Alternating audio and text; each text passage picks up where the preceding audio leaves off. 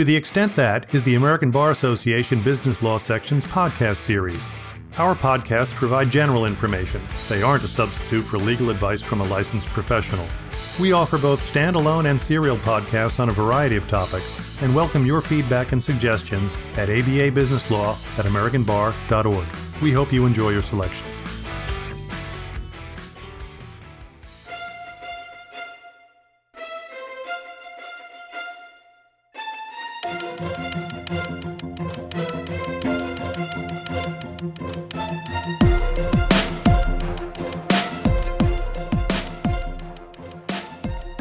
Aspiring GCs. Whether you're in law school, private practice, government, or in house, you're in the right place. My name is David Ham, and I'm the co chair of the in house subcommittee of the ABA Corporate Governance Committee. More importantly, I share your aspiration of one day becoming a general counsel. But like you, I'm not sure how to get there. That's where conversations with GCs comes in. The purpose of the podcast is to help aspiring GCs find the practical and actionable guidance they've been looking for. To that end, we'll be having conversations with leading GCs for the purpose of exploring the path that led them to the role, essential skills and characteristics for being a successful GC, current GC hot topics, and practical and actionable advice for aspiring GCs. Before we start the conversation, one quick request. We would love to hear from you. Please send any comments or questions, including any expressions of interest in being part of the ABA Corporate Governance Committee or its small but mighty in house subcommittee to dphamm at gmail.com. That's dphamm at gmail.com. Today, I'm joined by Jackie Lee. Jackie is the general counsel of Flynn Restaurant Group, America's largest restaurant franchise with over 2,300 restaurants nationwide. She represents the company in a wide range of commercial, real estate, employment, and tort disputes and provides the company with strategic counsel on contract, risk management, corporate development, intellectual property, and employment issues. She's an experienced trial lawyer that has managed all aspects of litigation and has played a lead role in jury and bench trials, as well as arbitration. Jackie has written and spoken extensively on litigation strategy, intellectual property protection and enforcement, and diversity in the legal profession. And her contributions have been recognized by a number of legal publications, including the Legal 500 United States and Northern California Super Lawyers in 2021, Jackie was honored with Corporate Counsel's Women Influence and Power in Law Award for Leadership Through Crisis, Retail and Consumer Goods. Prior to joining Flynn Restaurant Group in 2018, Jackie was a partner in Joan Day's Jones Day's Silicon Valley office. Jackie, thank you for joining me today. I appreciate you taking the time to share your journey for aspiring GCs. Thanks for having me. So, want to start like we do these conversations with the path that led you to GC. And, and before we talk about the motivations to drive you there, uh, going a step back, did you, were you born um, knowing you were going to be a lawyer or did that come later in life? Uh, it's pretty close to having been born knowing I wanted to be a lawyer my um, my mother is a lawyer. She actually just recently retired after several decades of practice. She was a sole practitioner, ran her own immigration firm.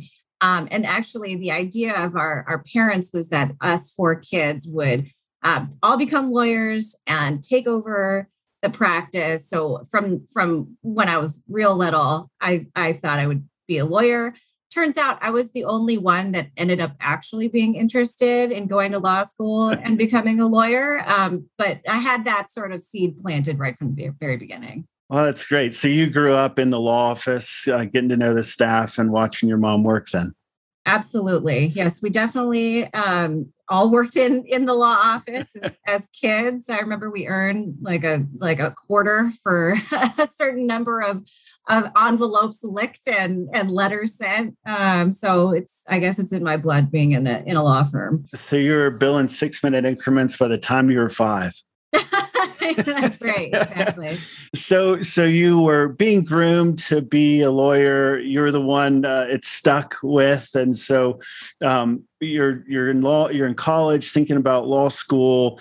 Um, how was that process for you? Did you was it kind of selected? Here's where I'm going to school, or did you have a a wide selection and it was kind of a hard search? Yeah. So um, when I was an undergrad, so I went to Stanford um, for undergrad. I majored in philosophy um, with the goal of basically just writing as much as I could mm. um, in, in, undergrad. I love to write. And so it was a great way to hone my persuasive writing skills. Yeah. And remember taking um, something about uh, a course on um, American law or uh, American legal history, which was taught by one of the Stanford professors, and really enjoyed that course. And that ended up solidifying my interest in, in applying to law school. Applied to law school, really focused my search on um, Bay Area schools yeah. because I love the Bay Area. I grew yeah. up in the Bay Area. As you can tell, I haven't really strayed far and, and ultimately was um, accepted at, at UC Hastings, which is a great um, school with a really strong um, uh, litigation program, trial, trial advocacy, moot court program, which ended up being significant for when I ended up enrolling in the law school because I had started thinking I was going to go join my mother's practice after law mm. school as an immigration attorney and after taking moot court in my first year realized no actually i love litigation this is what i want to do yeah it's really it's really great most of the folks that i talk to on the gc path made their way through kind of the corporate and securities um, path uh, not that i've talked to everybody but i like sure. the the litigation path and, and the angle uh, there because I think that's going to add some real unique perspective. Because I do, I think there is some who are aspiring to the chair think, well, I need to be a corporate and securities lawyer, and if I'm not, maybe GC is not for me. And so it's good to hear there are a lot of different roads there, um, and and the path to litigation. So clearly, moot court was a big deal. You were drawn to litigation. What what drew you to uh, litigation as opposed to you know like like me who is a corporate and securities lawyer what what uh, what drew you to that uh, specialty? I think a lot of it really does have to do with the emphasis on writing and mm. persuasive writing. I loved research and writing. I know that makes me sound like a big nerd but i'll just embrace this is a safe place exactly. I just loved that process. I loved yeah. um coming up with the most persuasive arguments, reading a bunch of cases, and being able to find the common thread and distill it in a way that would make sense, where you'd have the court nodding with you. And a lot of it, your success depends on, um, you know, your ability to communicate clearly, both in writing and um, in oral argument. And I'm sure my my parents can confirm that I'm a talker. Um, so it was really perfect for the kinds of things that that I liked and was good at. Um, and the other thing that I really love to do beyond reading and writing is I just love stories, right? The, mm. the litigation doesn't matter what kind of litigation. Uh, at the end of the day, it's all about telling a story, mm. having someone understand, you know, your point of view, your client's point of view. So it was really, it really appealed to that piece of me. I also, I mean, you'll find this with anybody that identifies as a trial lawyer or litigator. I also really love to win. Um, so, so litigation really ended up being for me. That's great. And so you obviously did well in law school, found yourself at Jones Day. Um, we're we're billing, you know, 3,500, 4,000 hours a week. I'm sure year, I know. Um, and and so when when did you get the first inkling that maybe you'd want to put on the jersey, go in house, and and leave the private practice behind? Yeah, and so this might be an unusual answer to hear, but I actually had no intention of hmm. ever going in house. I thought that I would retire a Jones Day partner. I started at Jones Day as a summer associate, um, was there through making partner. I had a really outstanding experience they're, you know, great work, complex um, litigation, great opportunities, really wonderful mentors and talented, talented lawyers I was working with who also happened to be just genuinely kind people that were mm-hmm. incredible leaders. And so, you know, it, it, was a place that looked out for me, gave me lots of opportunities, was good, good to me and good for me. And I thought I would retire there. Um, it was only after one of my mentors at the firm, who was one of the folks that interviewed me as a um, a second year law student for the summer associate position. She ended up leaving the firm um, to become general counsel at Flynn. And mm. um, and she had hired me to represent um, one of Flynn's um, sister companies, Flynn Properties company that handles the um, sort of uh, real estate side of the business, um, and hired me to first chair an arbitration. And after uh, we won the arbitration, she'd called me up and extended me an offer to join the company because she was um, building her legal department. And it was really at that moment I was faced with the choice of do I stay with the firm, which has been good good to me and and where I, you know, I credit sort of my upbringing as a, a lawyer.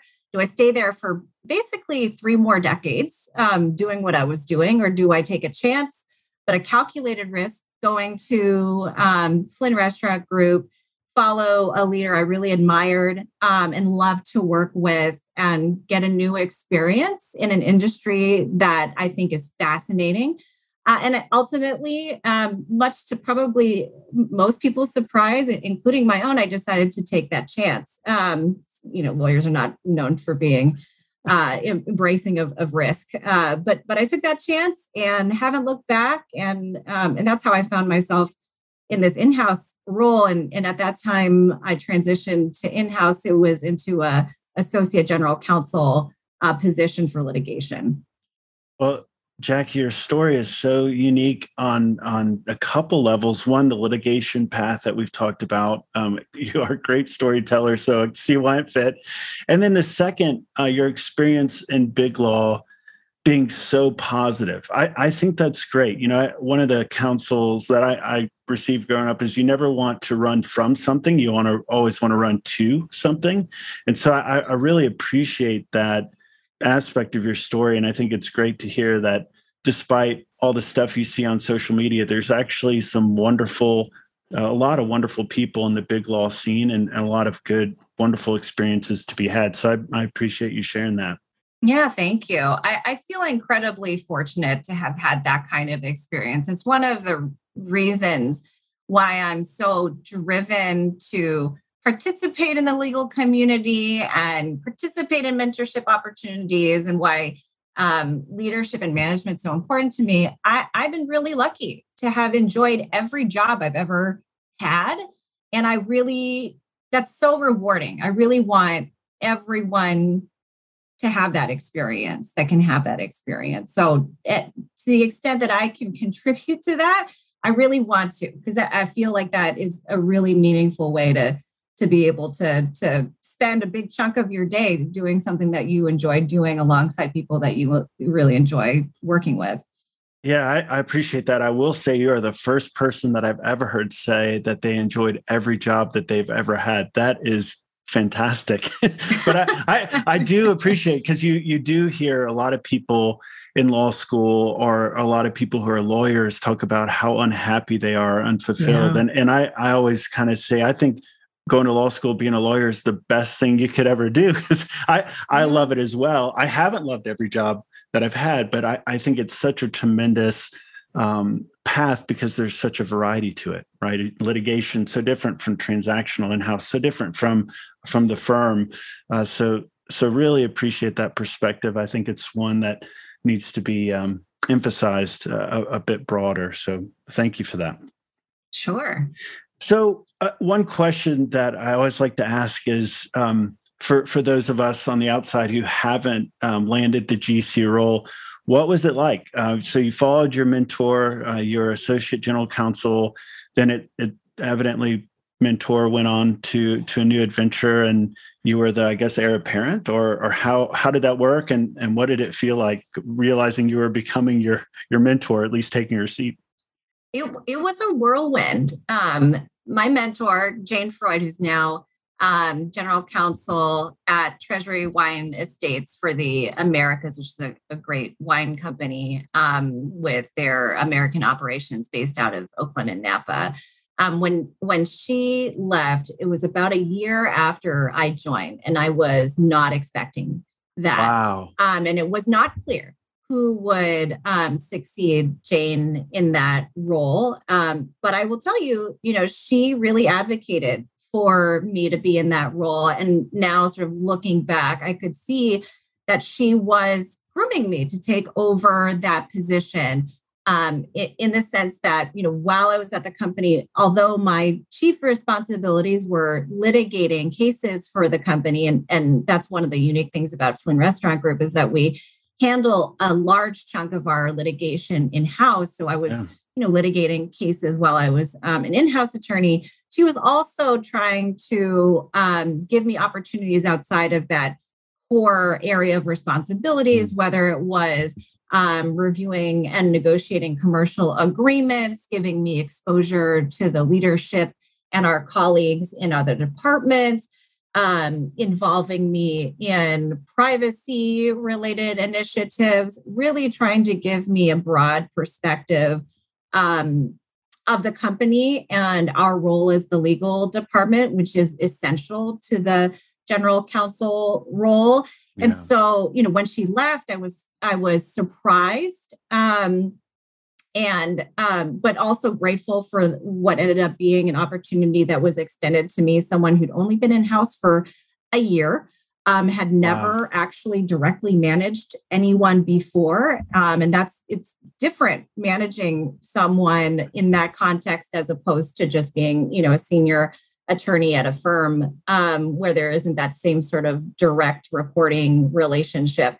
So it was um, it, it, was a little intimidating, but you know I, I, I was up for the challenge, and yeah. I do love a good a good challenge. And um, and did everything I, I could really to get up to speed. And Jane spent time with me before she left to to you know hand off her responsibilities and make introductions and set me up for success. Um, so I'm very grateful, but it, it really was a whirlwind. It was not something I was expecting.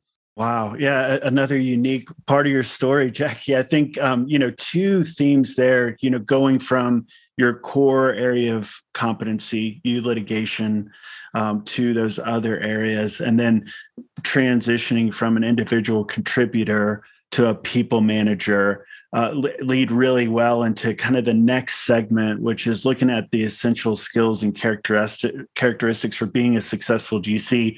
You know, very different, like you said, from being a uh, an individual contributor doing one function of the legal group to being the person who's overseeing the entire legal function, how it fits into the whole of the organization um, in areas that are significantly beyond your core area of expertise. So, in transitioning, making that transition, what are some key skills and characteristics that have served you well that you've observed over these years um, that are really important if you want to go from an individual contributor to the people manager into the the lead legal role absolutely so some of the skills that i i had that helped me make that transition number one just strong written and oral communication skills and the ability to adapt my communication to the audience and the stakeholders. Yeah. There are so many different stakeholders when you go in-house from you know the the area directors and operators at above store level to members of the c suite right and yeah. and your fellow department heads you get a lot of this kind of training i think or you should as a junior associate in a law firm because every partner has his or her preferences right, right? that some like be, to be communicated via email some prefer a call, some want you to come to their office, right? You're constantly, or you should be constantly learning your audiences and your clients' preferences yeah. and adapting uh, to their preferences and be willing to you know do some uh, trial and error until you figure out what's the most effective means of communication and that's really how do you get to that person the information and only the information that person cares about and needs to make a, a good decision. And then what is your strategy for either persuading them of a particular recommendation or giving them the tools they need to execute on a decision um, themselves because everybody really has a preference as to whether they just want you to come out with your recommendation or whether they just want you to be really good at packaging up the information they need to make their own decision with your consultation. So I think really strong communication skills and being able to adapt them to your audience and being willing to adapt them to your audience is really, really important and served me well. I had great mentors at the firm who were excellent at that kind of skill. Um, and then the other is really, you know, I have this love of learning. I always loved school. I have a strong sense of curiosity. I love to learn new things outside of my core area of competency.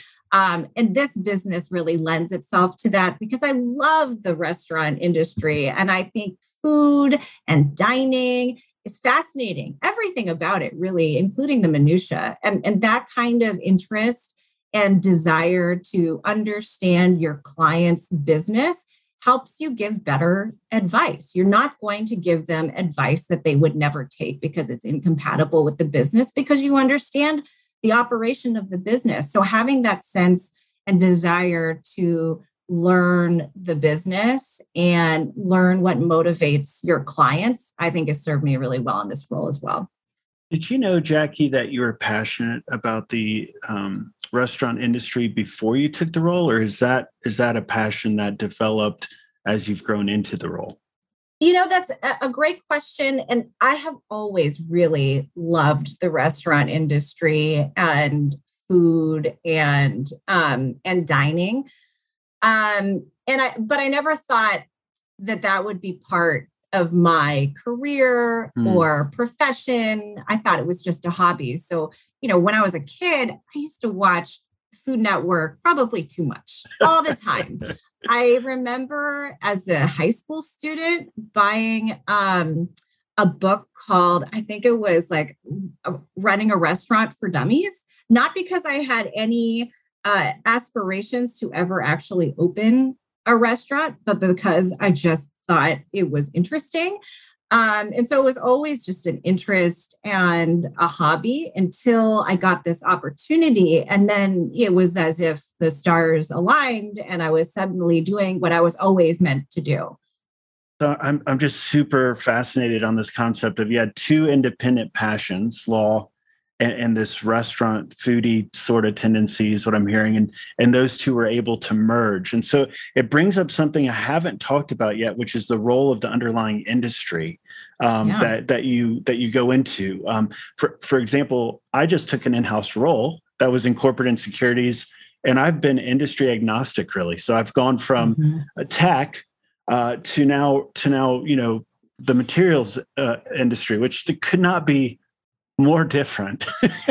and, Funny, yeah. and, and I wouldn't say like I I have this like passion for either of those industries, but it's I I'm super interested about what you would say to folks who are jumping in house about looking at the industry itself as opposed to just looking at the role because I think that's what most of us do is just the role okay do i have yeah. five to seven years? I'm a securities lawyer. Great comps fine i'll take a chance. What what would you say? I know you kind of went into it but looking at folks make even making the champ jump from uh, the firm to in-house putting on the jersey what would you counsel them about? Make sure you're happy with the industry or or do you think the stars like you said just align for you and and uh, maybe won't for everybody else. Yeah, I think that if you are interested mm. in hmm. the industry, it can add a whole new dimension of, you know, professional gratification to yeah. your life. Yeah. I don't know that it is absolutely ne- necessary. And I say yeah. that because I was at the firm for over a decade, also industry agnostic. I did everything from um, litigation of life sciences yeah. cases to enterprise software to semiconductor packaging. And now that I look back, I think to myself, like, oh, um, that, that those industries were not inherently fascinating to me. I think yeah. I loved the process of learning about the technology, especially if right. it was consumer facing. So networking equipment, I always thought was really interesting mm. because it's something that you that folks interact with even without knowing about right. it every day. Right. But I do think that if you can find yourself a position where you're just so interested in either the brand or the industry you could be an even better attorney because you'll be that much more motivated to learn about the business and um, and the the operators or the stakeholders in your business and what motivates them. You know i read industry publications all the time and they're not legal industry publications. They're just industry publications about what's yeah. going on in the restaurant business. And i i read that on my free time and i think it's interesting. I read books about the restaurant industry I think that makes me a better counselor because I just know what people care about in my industry, what my clients care about. So I think you can you can have a, a fulfilling career without be, that being a component of your job. But I think you could have a more fulfilling career if you're yeah. able to find a way to align the stars. And frankly, I think it makes it more likely that you'll be able to um, excel in your job in a way that will yeah. give you opportunities to rise in the organization if that's what you aspire to do. Yeah, yeah, definitely. If you're reading industry publications for fun, you're set up more for success. for sure. absolutely, yeah, yeah, absolutely. Well, I, I love so the the three skills characteristics I heard for you were communication, being able to to really get sharp and adapt to your audience, studying your audience. I love that. Love of learning, the second curiosity, um, and then just being passionate uh, about the the work, and, and, those are great. What what would you say you've grown into um, as you've uh, over this time of being GC? You've grown. What would be, be your biggest areas of growth? Would you say?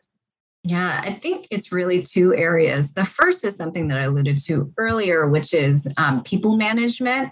Um, and the second was networking. So, with respect to people management, up until the point that I was elevated into the general counsel role, I had never had a direct reporting relationship where I was managing people. Right. It's very different in the firm, yeah, you know, absolutely. as you become a senior attorney and even a partner, no one's directly reporting to you. You're not responsible directly for right. someone's success on your team. You're not the one doing the discipline. It's usually the you know managing partner of your office or maybe hr you're not having to directly manage the the staff um, it's very very different and you don't really get that difference until it's your job um, to be a manager and um, as it turns out i really love this role being a manager but I, i'll tell you i probably read four or five books in the like first you know three months of of um, becoming a gc and assuming this management role because i felt like i did not have the the background right? I managed cases i've managed teams but not people. So mm. i did a lot of reading. Um, i listened to a lot of podcasts uh, over the pandemic too because managing people became very different um, and mm. just talked with other leaders of legal departments to see how they were managing their their teams because it was really important to me. This is a pretty big responsibility. You're responsible for folks's professional lives which is like a third of their their days right? Um yeah, absolutely. and so that was one area in which I was really forced to grow real fast, but I think it's an area um, where I've developed some some strong skills. And then the second area where I think I needed to grow, and where I've seen, I think personally, a lot of growth in the last, um, I guess it's two and a half years, almost three years of being in this role, is is networking. So mm. I consider myself, I consider myself an introvert. Um, and so when you think of networking, you often think of going to the mixer. And for me, it would be like hanging out just long enough so I could say that I went and then leaving as soon as possible. Absolutely. It's, it's, not my jam. Yeah, that's not, I'm with you, that's Jackie. really like not the environment in which I, I thrive. Um, but that's actually a, like a really quite uh, limited and antiquated yeah. notion of, of networking um, what you find when you get into the general counsel role, and frankly, any in house counsel role, is that the, the amount of resources you have in an in-house counsel role is way more constricted than yeah. you might have had at the firm, right? Yes. You don't have a global firm with a bunch of experts located across the globe, right? To ready right. to help you. Um, you don't necessarily have access, depending on your legal department, to like Westlaw and right. Lexis and Bloomberg and yeah. all of those resources that um, folks might take for granted being at the firm. So, what you really need is people. You mm. need people who are invested in your success at the company, who are willing to talk with you about how they're handling things at their company uh, lawyers at law firms who are willing to give you some free advice on the side, right? Like, so right. You, you, don't have to be worrying about your budget every time you have a question because right. they're thinking about the long term and building a long term relationship. Those, right. those are the, the really smart outside counsel. Um, but you need to develop your network so you can become a more successful advisor in your company. Uh, I, I think that many in house counsel will have had the experience of giving their client uh, or clients some advice and the client asking, well, what is X company doing? What are the other companies in the industry doing? Mm. You can give way better advice if you already know what everyone else is doing because you're connected with right. the other members of the legal department in that industry. So that that it became clear that I needed to expand my network and really cultivate contacts in my network and you know that goes for being a good advisor but it also relates to being a good leader and recruiter of people into mm. your group um, and so i think that's that's a pretty essential but again sort of like industry agnostic, subject matter agnostic skill that yeah. I needed to succeed in this role and that I've, you know, really focused on developing the last two and a half, three years. Any tricks for the listeners on on how to to grow network? I know you have a great presence on LinkedIn, which is how we connected. Um, uh, other than that, any sort of thoughts or tips? Yeah. So um, I uh, I recommend listen, uh, uh, listening to um, this little video I did for the California Minority Counsel Program Conference. It's like 10 minutes, um, but it gives gives some tips on on networking. But one of my favorite tips to give to folks that's discussed um, on that video, I think you could you could find it on the California Minority Counsel Program um, YouTube I'll, I'll see if I'll see if the ABA can put uh, a link in the in the notes. Oh, perfect. Yeah. yeah. So one of my favorite tips to give to people is when you're thinking about networking, it's not just about expanding your network to include more people.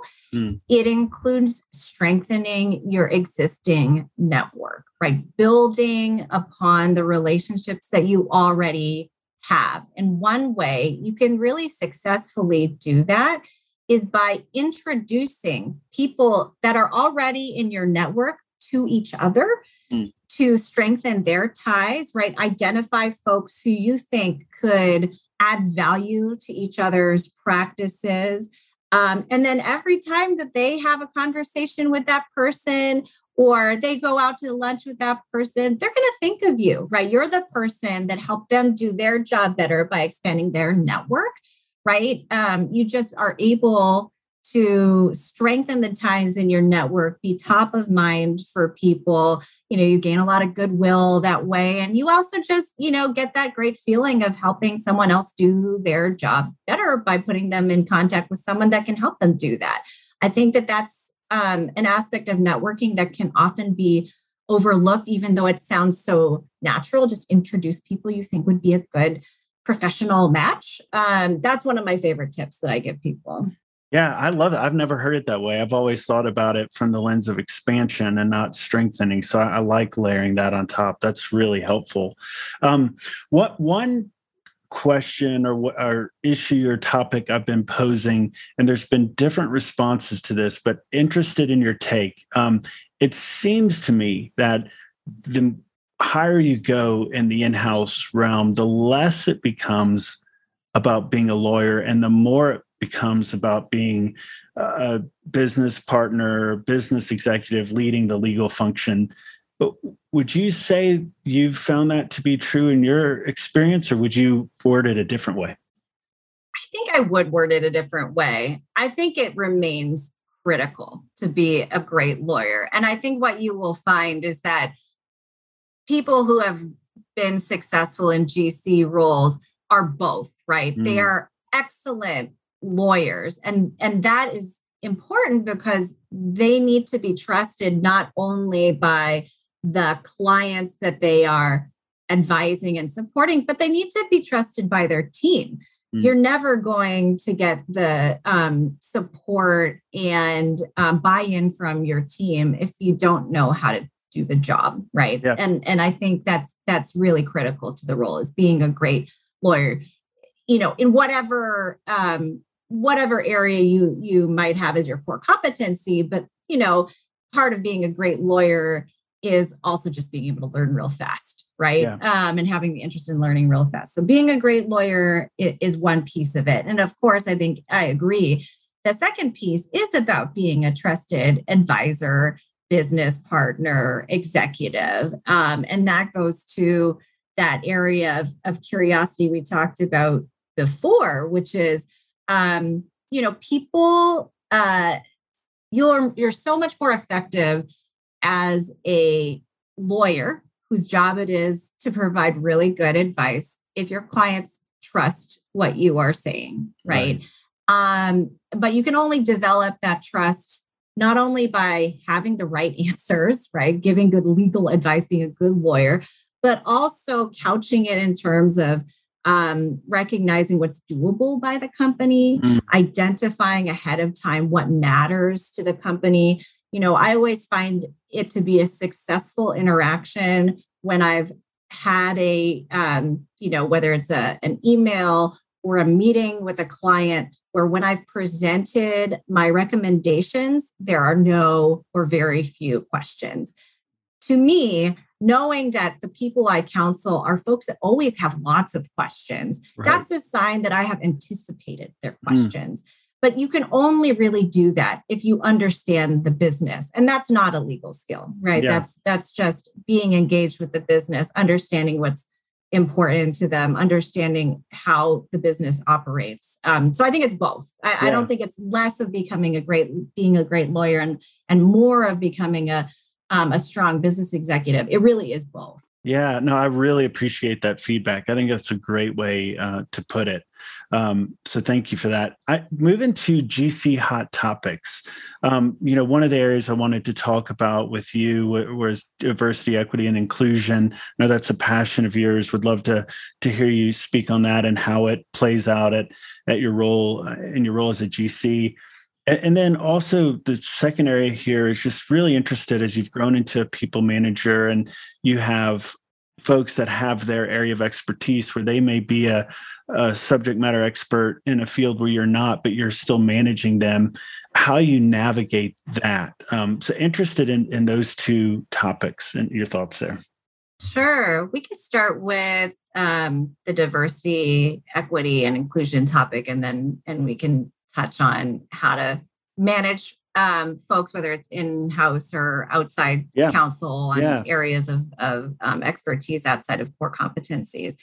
Um, for me, you know, as a diverse attorney, woman, um, mixed race, Asian uh, lawyer, it was really um, critical, I think, that I had mentors at the firm who I could identify with and who had reached levels of success that I may not have thought were possible mm. had I not seen someone that looked like me, had similar experiences growing up as me mm. um, in the leadership ranks at the firm.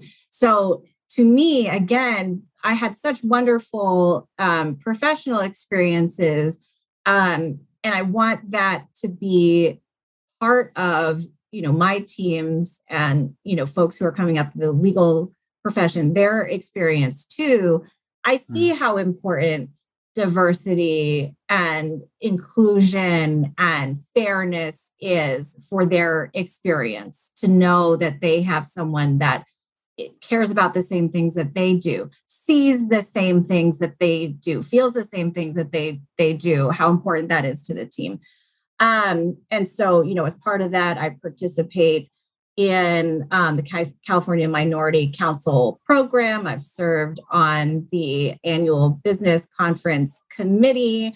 Um, you'll see on on my team, at least it was um, only recently that we uh, had any men actually on our team. So we have uh, a team of, of 10 um, professionals on the legal team, um, eight of whom who are lawyers. Um, and um, six of those are women, two are men. And, and that was, you know, part of that was um, just an offshoot of ensuring that in the recruiting process, mm. I think we were looking to make sure that we weren't just going to our own networks, right? right? And posting to networks where it might be a much more, much less diverse um, set of professionals that were looking at at these job postings it was making sure that we were posting in a variety of different outlets to get the most diverse pool to to submit their um, applications and um, and we hired the best people for these jobs and yeah. it turned out that for a while it, they were all women um, uh, and um, you know uh, a portion of those are are racially and ethnic, ethnically diverse, including myself. And um, I think that really matters not only for the team, my team, but also for our clients. Right? We employ 73,000 employees across the country. Wow. Um, we have a very diverse employee base. Our communities that we serve as the restaurants are diverse it seems only appropriate and necessary yeah. that the people in the legal department that are protecting their interests are looking out for them and um, and and reflect the diversity of our of the communities we serve and the clients that we serve. So that to me was a really important piece that drives my commitment to diversity is you know wanting to um, ensure that we hire the best talent and part of that is uh, ensuring that we we cast the net to include all and include um, a variety of of different backgrounds and and points of views and experiences and it makes us a really strong team but it's also ensuring that we can meet the needs of our clients which is uh, which are, are diverse yeah, no, that's that is fantastic. I think the one of the actionable things I took away from there was not just limiting the recruiting to your own network, but as you said, casting the net out uh, wider and getting a, a, diverse, a more diverse uh, group of folks and pool. Um, that that's really helpful. Um, I, I, appreciate that. That's really uh, that's something that I think anybody listening can do. so, yeah, so that, that's absolutely. fantastic. Yeah and I absolutely, you know, recommend um, for folks who are looking to to recruit. I've had tremendous success posting on my jobs on the California Minority Counsel Program um, job board. I'm. I think that the um, Minority um, Council um, uh, Association also has a job board. Um, there's lots of of, of diverse uh, affinity groups that you can post these these jobs to and make sure that you're capturing all the great talent that's out there right now. Oh that's fantastic. Thank you so much for those um, references. And again we'll try to get those in the in the notes. Um, so uh, on on going to because you, you, had a really great um, response to the question which was how do you manage uh, let's say SMEs who are experts and i was thinking in-house but you mm-hmm. rightly said, well, it's it's it's outhouse or the firms, the firms and and those folks in house. Really great uh, dual perspective on that question. How, how, do you manage that, or how have you grown into that, or have you always been comfortable with it? Or seems like an area where it's like somebody knows something more than me, but I'm their boss. That that would seem to be a I don't know, maybe uneasy. Um, but interested in your thoughts. Yeah. So I will say that that one of the you know advantages to having a lean team is um, even when you do have subject matter experts in areas like employment law you can't wash your hands yourself right. of, of that area of responsibility. Right. There was a time when um, we had uh, our one employment counsel at the time was on maternity leave. I hmm. was the employment counsel for the company.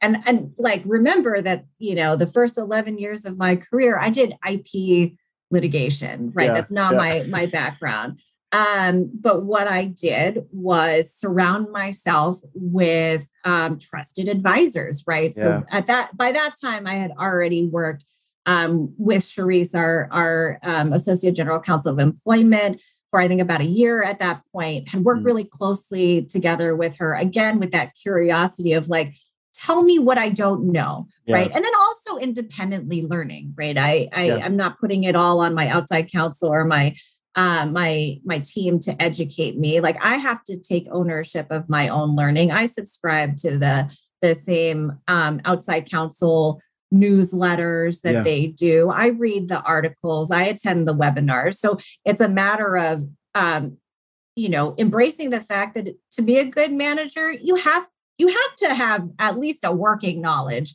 yeah. of um, of the subject matter so yeah. that you know at least know what you don't know yeah right um, and there are many things that you could you could probably do yourself but there are other things at least you can identify wh- when you need an, an expert. And so it was identifying trusted outside counsel that could help me during the time when um, uh, when my my employment team was me.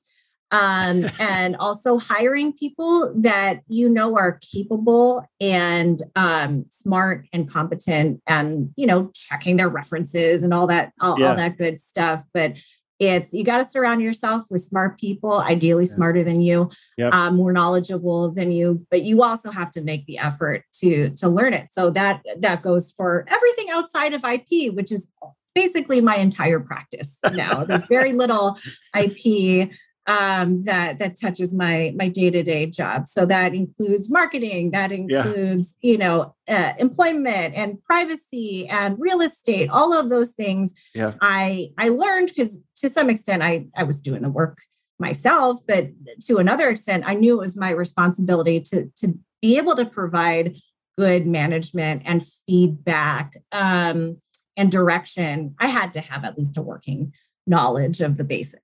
Yeah, no, that that's really great. I yeah, I went uh, my last company. I think I had a hundred or so attorneys with very niche specialties. You know, I just did securities, corporate governance, and the current legal team I'm on has three attorneys. And so, you know, your IP lawyer, commercial lawyer, procurement lawyer, admiralty lawyer, securities lawyer, then you have lunch.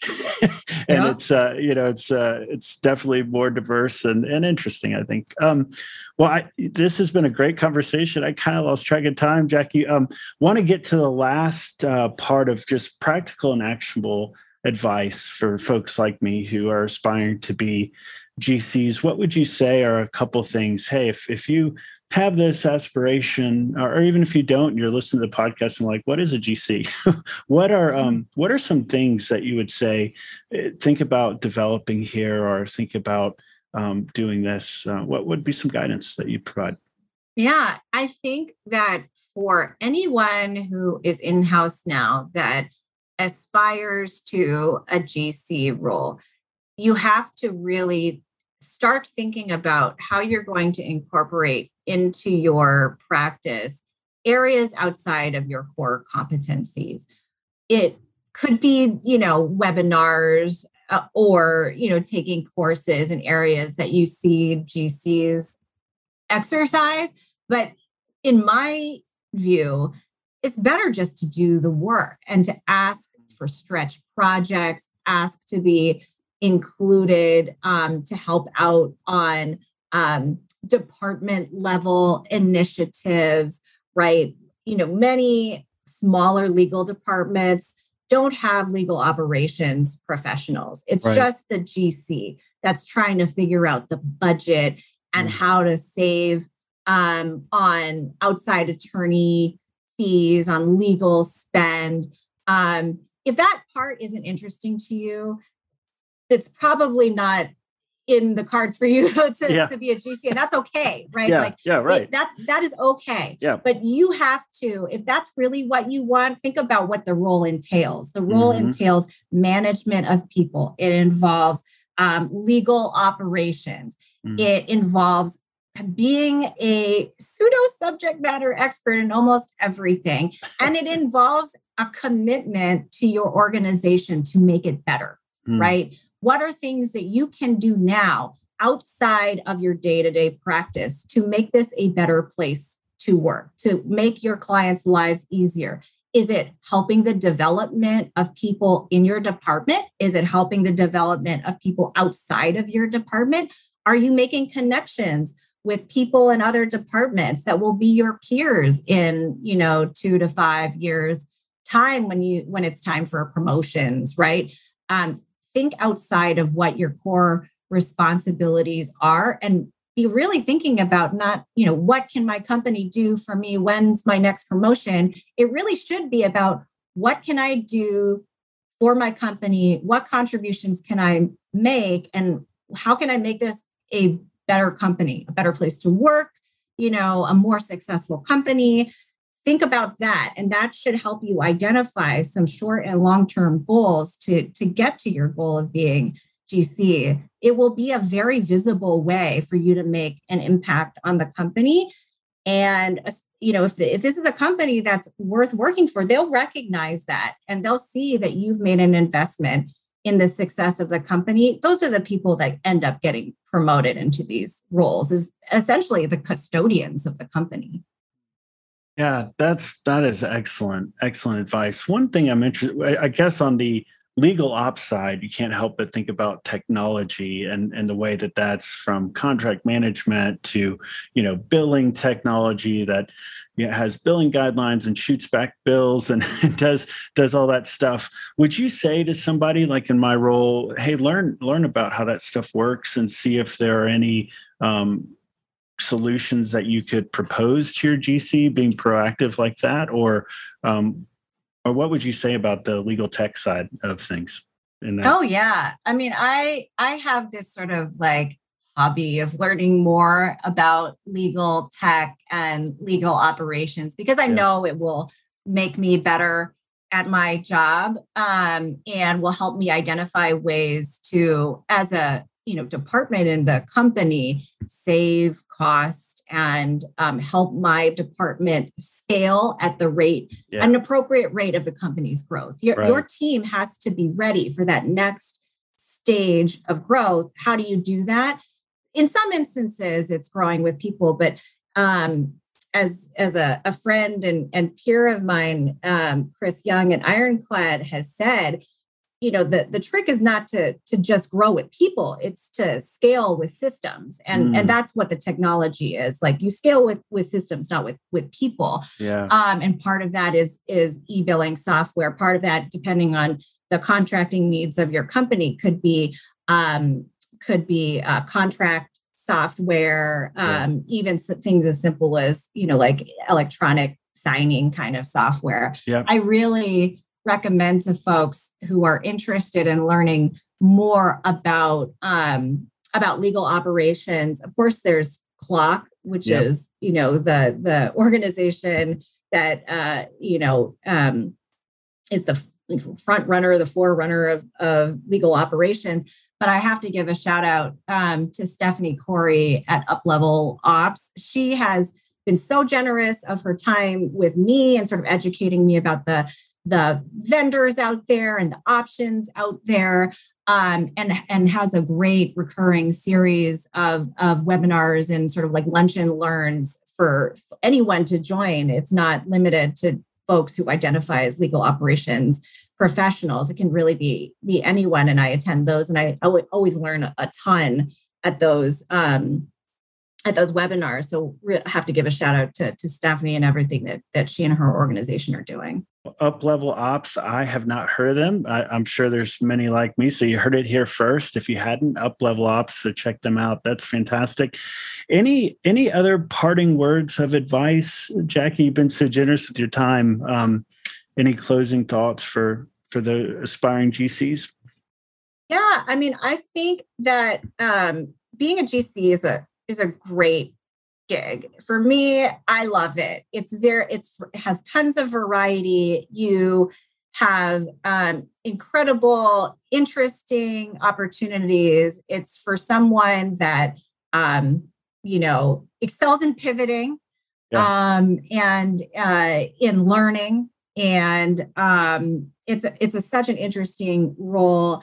And my parting thought would be do do what you're doing now. If you're listening to the podcast just learn as much as you can about the role talk with people and um, be open to those opportunities. Like the best thing you can do is get your name out there and be sort of front of mind to people whether it's within your organization or outside of your organization. Um, put yourself out there. Make that aspiration known and um, and and it, it could happen for you sooner than you think. yeah, a year. Um, yeah. well, well, Jackie, thank you so much. Uh, and, and this brings us to the end of our conversation. Thank you, Jackie, for your time and providing aspiring GCs with practical and actionable guidance as they pursue the path to becoming a GC. And thank you, aspiring GCs, for joining us. Again, we'd love to hear from you. Please send any comments or questions, including any expressions of interest in being part of the ABA Corporate Governance Committee or its small but mighty in house subcommittee, to dphamm at gmail.com. That's dphamm at gmail.com.